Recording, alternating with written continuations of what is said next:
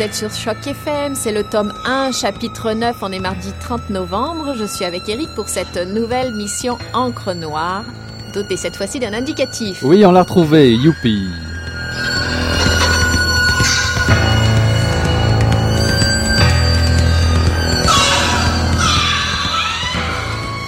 Alors, on continue comme la semaine dernière nos missions spéciales. Retour du Salon du Livre de Montréal, qui s'est donc terminé, je le rappelle, euh, le 22 novembre.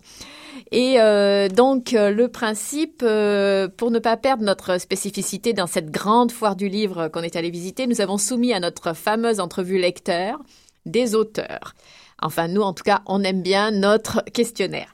Alors, euh, on commence euh, par euh, Laurent Chabin, qu'on est allé rencontrer, fort sympathique. Je sais, Eric, que tu as lu plusieurs de, ses bouquins et que tu es mhm. assez fan. Je suis très fan de Laurent Chabin. Je te laisse nous le présenter en quelques mots. Ben, Laurent Chabin a, grandi en France après une vie estudiantine et, professionnelle qui l'a conduit un, peu partout. Hein. Paris, Espagne, j'ai même vu les Antilles. il a fini par atterrir au Canada et d'abord à Calgary, en, Alberta, où il réalise enfin son vieux rêve d'écrire des livres. Il était établi à Montréal euh, désormais et publie régulièrement euh, des ouvrages autant euh, pour les jeunes que pour les adultes. Et, et, moi, je le connais plus pour son travail avec les éditions Coup de tête de Michel Vézina. Euh, Laurent Chabin a déjà publié d'ailleurs quatre romans euh, aux éditions euh, Coup de tête de Vézina. Les territoires du Nord-Ouest, Speranza, ainsi que Luna Park et Parc Extension qui vient de, paraître récemment. C'est le numéro 5 de la série Elise dont on vous a déjà présenté Zone 5 de Michel Vézina et dont nous parlerons, Parc Extension, un petit peu plus tard en détail. Alors, on va écouter donc Laurent Chabin. Est-ce que tu peux le lancer Bah oui, au Salon du Livre cette année. Quel livre est-ce que tu lis en ce moment?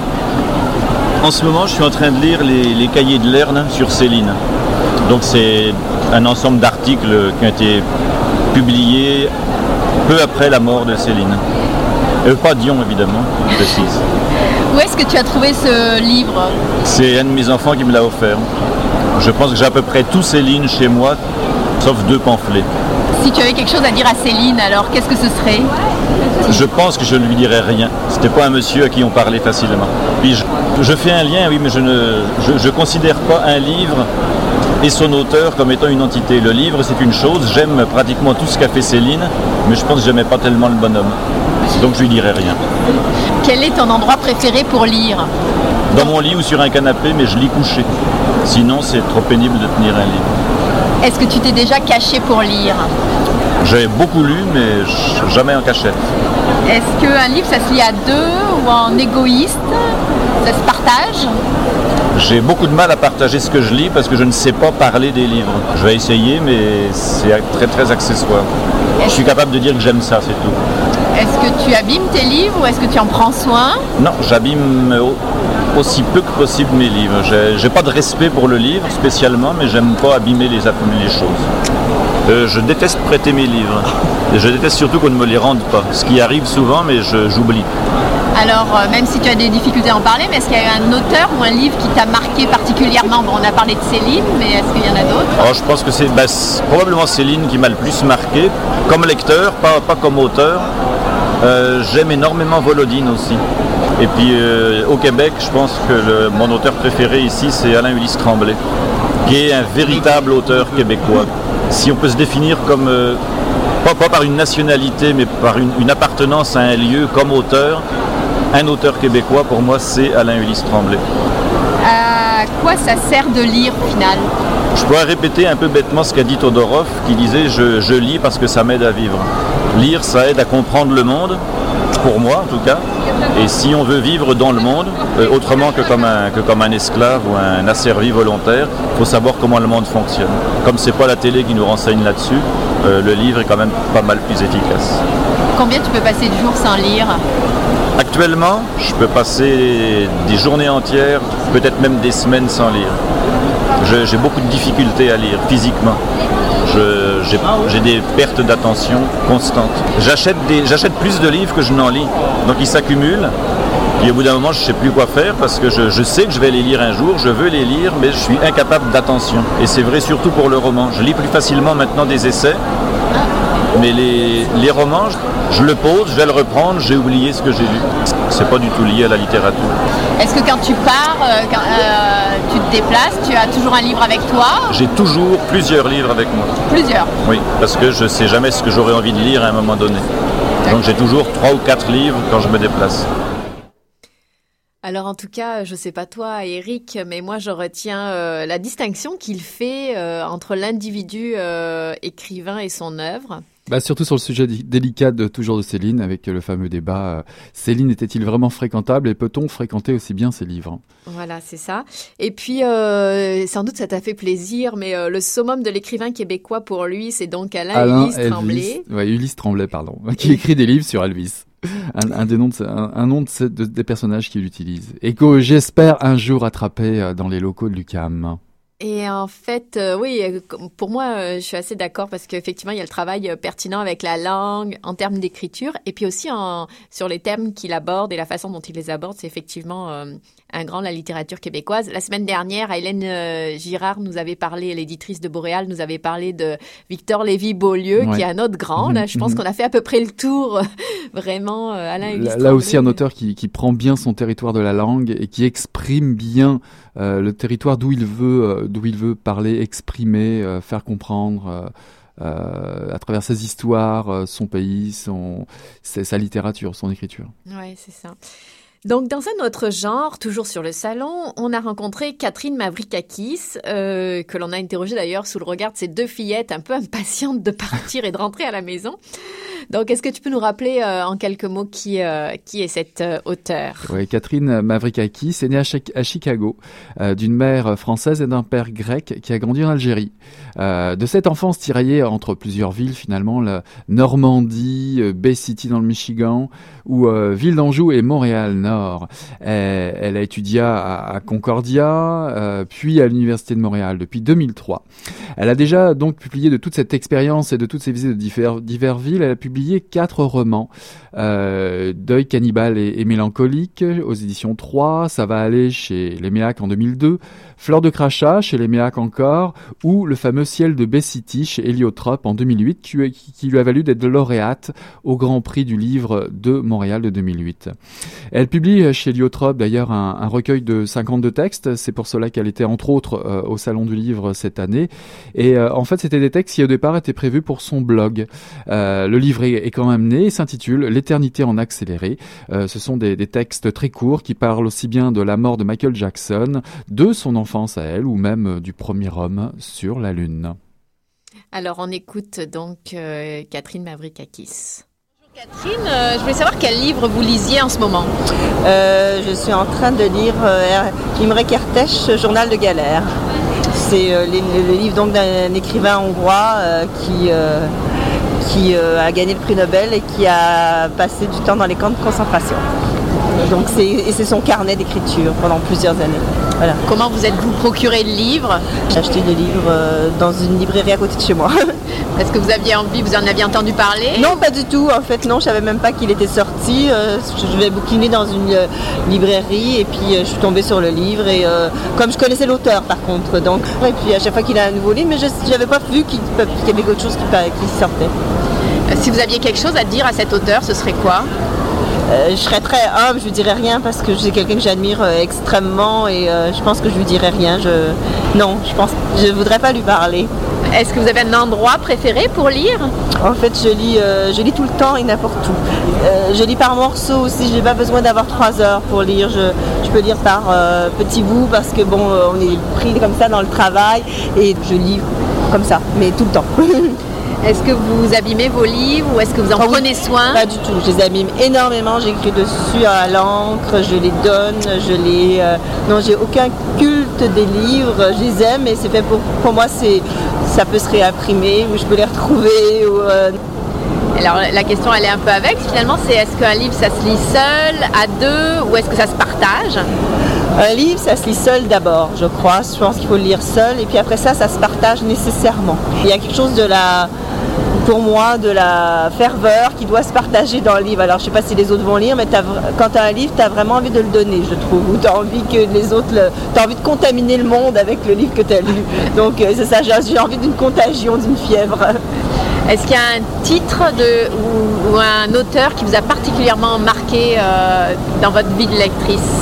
Euh, oui, c'est une auteure autrichienne qui s'appelle Elfriede Jelinek et qui que j'aime beaucoup, qui m'a vraiment marqué parce que je me suis dit, après l'avoir lu, on peut écrire avec une liberté que je ne me suis jamais donnée. Et donc, c'est la liberté de son écriture qui m'a fascinée quoi ça sert de lire? Ben, Je trouve que ça sert à comprendre ce qu'on vit. C'est-à-dire que dans la, vie, on n'a jamais le temps de comprendre, on n'a jamais le temps de s'arrêter. si je m'arrêtais sur ma vie, ça serait peut-être pas très intéressant euh, parce que ça serait des considérations euh, souvent idiotes. Mais le livre est un écho un peu lent à ce que je vis très rapidement et que je sens confusément. Et là, ça me permet de donner une ampleur à ma vie qu'elle n'a pas. Je trouve que c'est euh, un lieu de de résonance de nos vies, où, nos vies prennent sens, même si ce n'est pas la nôtre, mais euh, à travers le livre, il y a quelque chose de ma propre vie qui, euh, qui se donne à entendre. Combien de jours pouvez-vous passer sans lire? Beaucoup. C'est-à-dire que ben, je lis beaucoup, je lis souvent, mais étonnamment, je suis capable de ne pas lire. C'est-à-dire j'ai un côté euh, privation. Je me dis, je ne vais, pas, vais pas lire pendant quelques jours. Et... Que vous vous promenez toujours avec un livre euh, Oui, oui, je me promène toujours avec un livre, tout à fait, au cas où. Au cas où il m'arrivera malheur. oui, au cas où il y aura un moment de, un moment de liberté. Voilà, alors un malheur. il y aura un moment de liberté. un malheur ou un moment de bonheur plutôt. Moi, j'ai retenu aussi l'idée de contagion, euh, la contagion de livres. D'ailleurs, juste une petite parenthèse comme ça pour la pour votre propre curiosité et la nôtre, bien entendu. C'était aussi de rencontrer tous ces auteurs pour vous les, non seulement vous les présenter, mais aussi pour découvrir ce qu'ils étaient en train de lire ou éventuellement pouvaient nous conseiller de lire. Donc, c'est si vous êtes fan de ces auteurs, aimez leurs écrits, vous avez l'occasion de revenir dans nos émissions en arrière ou nous écouter maintenant pour découvrir qui lisait quoi. Oui, alors moi euh, j'aime bien euh, l'idée qu'effectivement euh, un livre ça se partage nécessairement. Je ne sais pas si elle le fait dans ses cours de littérature puisqu'elle est professeure à l'université de Montréal, mais en tout cas, et j'aime bien quand elle dit aussi que le livre est un écho un peu lent à nos propres vies, effectivement qu'on vit souvent à, 100 à l'heure et qui, qui peuvent paraître banales, nous paraître banales ou qui seraient banales. En tout cas, c'est intéressant cette vision de la lecture. Alors, euh, pour euh, terminer, on est allé, on est, on, a une intervention un peu longue, mais euh, assez passionnante. Vous allez voir. En tout cas, c'est Louis Hamelin. Eric, je crois que tu vas pouvoir nous en parler un peu et je crois que c'est un peu une star du moment, c'est ça? En tout cas, il y a eu de l'actualité mm-hmm. autour de son livre. Et surtout le sujet de son livre, euh, sur lequel je vais revenir un petit peu plus tard. Mais c'est Louis Hamelin est né à, Grand-Mère en 1959. Il est diplômé de l'université McGill, où il, est, il obtient une maîtrise également en études littéraires à l'UCAM en 90. Je crois qu'il avait étudié en agriculture, je crois, à McGill, puis ensuite en littéraire à l'UCAM. Ah, en agriculture, ouais, ouais, ouais, ouais, En 89, il se voit décerner le prix du, du gouverneur général pour son premier roman, La Rage. Il est chroniqueur au devoir, on peut le lire aussi de temps en temps euh, actuellement. Et euh, il y a une, une collection de ces textes qui sont publiés d'ailleurs en 99 aux éditions, aux éditions du Boréal. Euh, je citerai également euh, parmi euh, les romans qui, l'ont fait connaître et appréciés par la critique et le public, notamment Cowboy, Betsy la Rousse, Le joueur de flûte ou plus récemment le fameux La constellation du lynx, et qui est effectivement mis en lumière parce qu'il traite de la crise d'octobre sous un fond de, polar, même voire de, de roman historique ou de thriller politique. Donc une lecture assez passionnante où Louis Hamelin nous plonge au cœur des zones sombres de l'histoire du Québec. Donc on écoute euh, Louis Hamelin, c'est assez intéressant.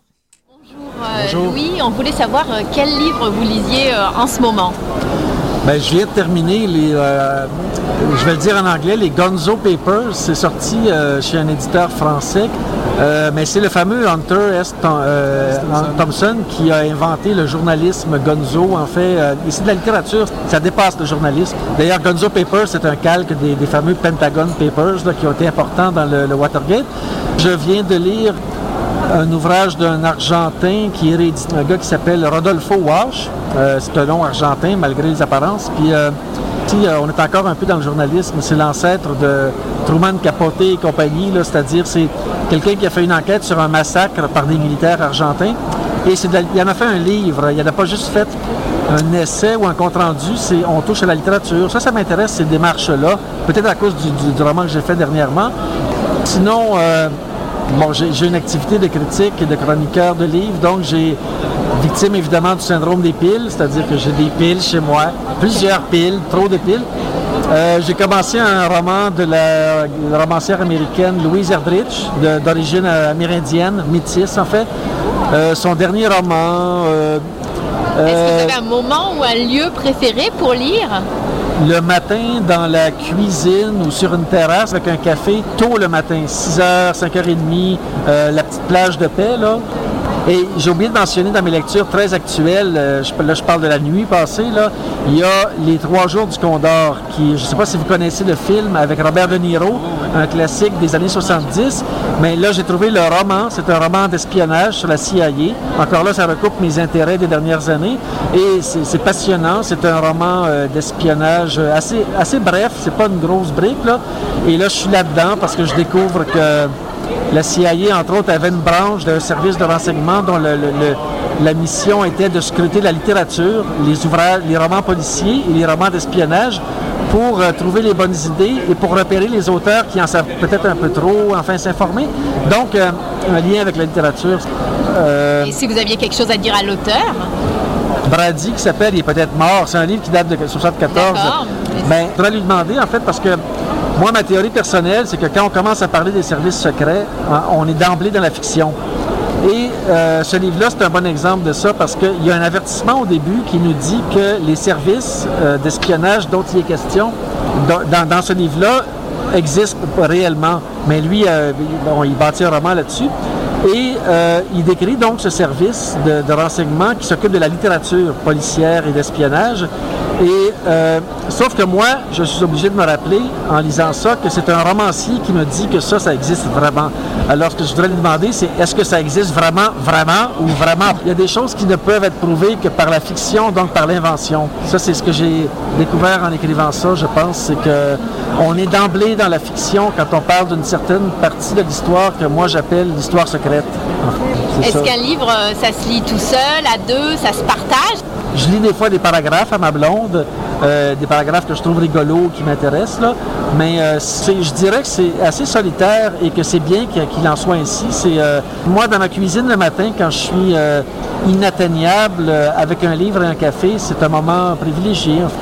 Est-ce que vous maganez vos livres ou vous les en prenez soin? Non, je n'ai pas le fétichisme. euh, je, les magane. Et j'en ai vu un, il y a une lectrice qui m'en a apporté un des miens tantôt qui, était, euh, qui, avait, qui avait vécu un peu et je l'ai félicité parce que moi, je trouve que c'est bon signe.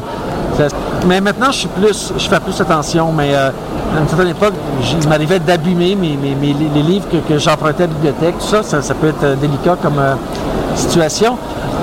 Attention, mais en même temps, il se retrouve encore régulièrement des taches de confiture dans les, sur les pages, euh, des choses comme ça. Là, tu sais, euh. c'est fait pour vivre des livres. Est-ce qu'il y a un auteur ou un titre qui vous a particulièrement marqué au-delà de ceux dans votre vie, au-delà de ceux que vous avez cités tout à l'heure? Il y a euh, Gursky de Mordecai Richler. En anglais, c'est Solomon Gursky Wazir. Pour moi, c'est le chef-d'œuvre de Mordecai Richler. C'est un livre qui date de 1989 et qui m'a beaucoup influencé pour l'écriture de mon propre livre, pour ce qui est de la forme, de la, de la construction formelle, l'agencement des chapitres. C'est un livre important pour moi. Les gens parlent beaucoup de la version Barney, son dernier roman avant sa mort. Euh, et on entend très peu parler de Gursky, mais pour moi, le vrai chef-d'œuvre de Mordecai Richler, qui est un grand romancier, un personnage politiquement controversé, j'en conviens, mais ça, c'est pas grave. C'est un livre qui m'a influencé beaucoup. À quoi ça sert de lire? Il y a des gens qui disent que ça sert à rien et que c'est pour ça que c'est intéressant. Cela dit, on peut lire pour toutes sortes de raisons, euh, essayer de comprendre un peu mieux le monde, la réalité, euh, s'informer sur des sujets historiques. Moi, je, je serais porté à adopter cette vue-là qui dit que lire, c'est on parle d'une vision utilitariste au sens strict, ça sert à rien, lire. Et c'est très bien, c'est un, une échappée de la vraie vie finalement. Combien de jours pouvez-vous passer sans lire? Maximum deux, je dirais. À peine. Quand vous partez en voyage ou en fin de semaine, que vous prenez les transports en commun, est-ce que vous avez toujours un livre avec vous ou pas spécialement? Presque toujours. Et euh, les fois où j'en ai pas, je le regrette toujours. ou à, l'hôpital, à un moment donné, j'attendais un vaccin pour la rage. Et j'ai donc regretté de ne pas avoir un livre parce que j'ai passé presque une journée à l'hôpital à attendre et je voyais les gens, autour de moi qui fixaient le vide ou alors qui regardaient un espèce d'écran de télé euh, avec rien dessus. Puis je me disais, un livre, un livre, j'ai besoin d'un livre. Mais j'étais pris à la serre en Abitibi, puis euh, j'étais complètement en sevrage forcé de... j'ai une addiction, j'ai besoin de livres, ouais. Alors voilà, c'était donc euh, Louis Hamelin. Je trouve que ça donne euh, quand même pas mal envie d'aller euh, voir du côté de son livre La constellation du lynx. D'autant plus que ben, moi, je suis d'une formation de journaliste, j'étais longtemps journaliste, donc effectivement, je suis très intéressée par, par son travail. Et puis, j'aime bien l'idée, et ça, ça avait déjà été évoqué la semaine dernière, que la réalité ne pourrait donc se raconter qu'à travers la fiction. Euh, l'histoire en tout cas. Et donc euh, c'est une idée qui est pas nouvelle, mais que j'avais jamais explorée autant que ces jours-ci. Euh. Ouais, surtout que ça me rappelle un peu cette cette entrevue entre Michel Vézina et, et la Ferrière, la Ferrière qui rétorquait à Vézina, mais nous ne sommes que des fictions sur, sur, sur le même sujet.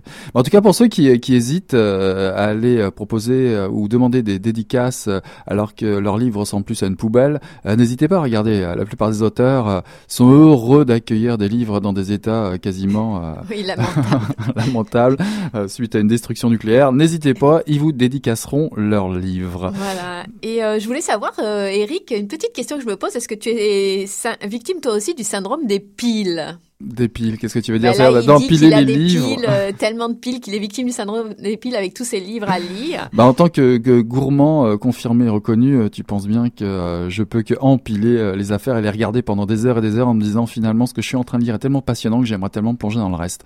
Donc finalement, moi, ça serait plus le complexe des piscines de livres que j'aimerais développer. Mais un bon moyen de réduire les piles, c'est d'aller à l'hôpital et d'avoir à attendre un petit peu dans quelques. Finalement, le meilleur salle d'attente euh, que ce soit. En tout cas, on a bien compris ça avec euh, Louis Hamelin. Entre Provencher qui lance sa baignoire et Hamelin qui attend d'aller à l'hôpital. Euh, voilà, voilà, voilà des endroits un petit peu, un petit peu intéressants pour pour lire des livres. Est-ce qu'on écoute une petite musique? Pour respirer un petit peu, pour vous faire un petit peu digérer tout ça, toutes ces interviews qui se, qui se succèdent les unes après les autres, on va respirer un petit peu avec Jean-Pierre Nataf, Claire. peine chien de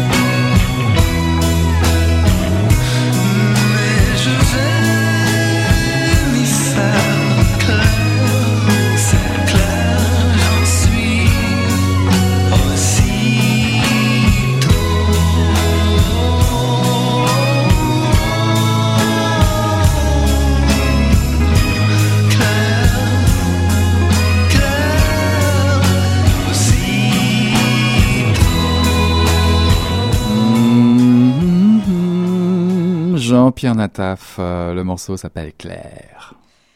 Et donc, euh, c'est bientôt la fin de cette émission. Euh, juste, je rappelle un petit peu ce que disaient euh, les, les, trois avis qu'on a eu ce soir sur à quoi sert la lecture, euh, parce que je trouve ça assez sympa. Finalement, ils se répondent pas mal, nos trois auteurs euh, de cette émission spéciale. la lecture comme possibilité de compréhension du monde qui nous entoure pour Laurent Chabin, bien meilleur que la télé comme un miroir de notre propre vie, un reflet euh, pour euh, Catherine Mavrikakis. Donc, Ça permet de répandre les contagions également. Plutôt quelque chose, un repli sur soi, et ou comme une échappée de la vie réelle euh, pour Louis Hamelin. Donc, euh, je trouve ça intéressant. Euh, échapper au vide des hôpitaux aussi.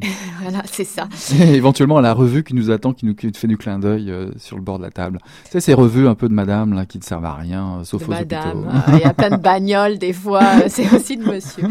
Alors, la semaine prochaine, c'est la dernière de cette série Mission spéciale au Salon du Livre de Montréal, et nous écouterons l'auteur et éditeur Rodney Saint-Éloi euh, haïtien, et les auteurs euh, québécois Rodolphe Lannes et Christian Morissette.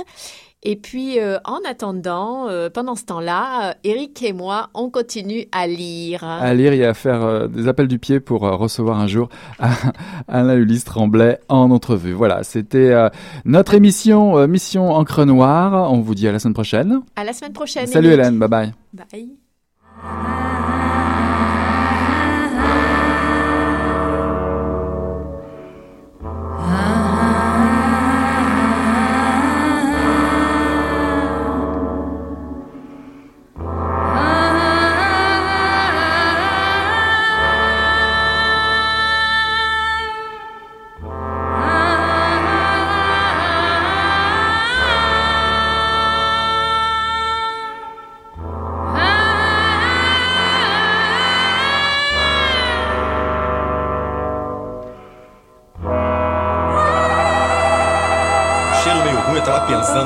Aí fedeu as coisas. Pô, mas o negócio tava bom, bicho. O negócio tava bom, só quando ele tava tão entupido. Gostoso! Quem diria, hein? Greta Garbo acabou de irajar, hein? É, mas eu tava falando pra você, né? Depois que eu passei a me sentir, aí o negócio ficou diferente. Jorjão! Vai, garoto! Fala a verdade. Isso na bola. Não. A cerveja que não serve? Ô, Ciro, tira a mão do meu bolso. Agora um arame, um arame ia pegar dentro, ia pegar um gordurame depois,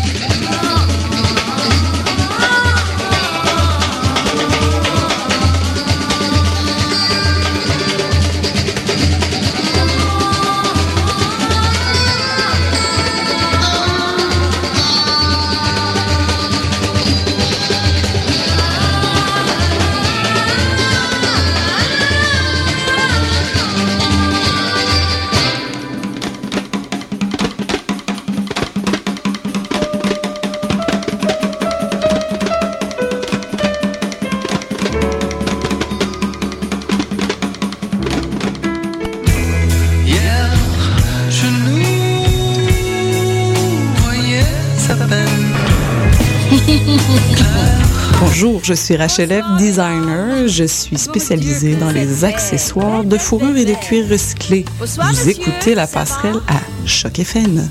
Merci. Hi everybody, hi. Come on, say hi to me.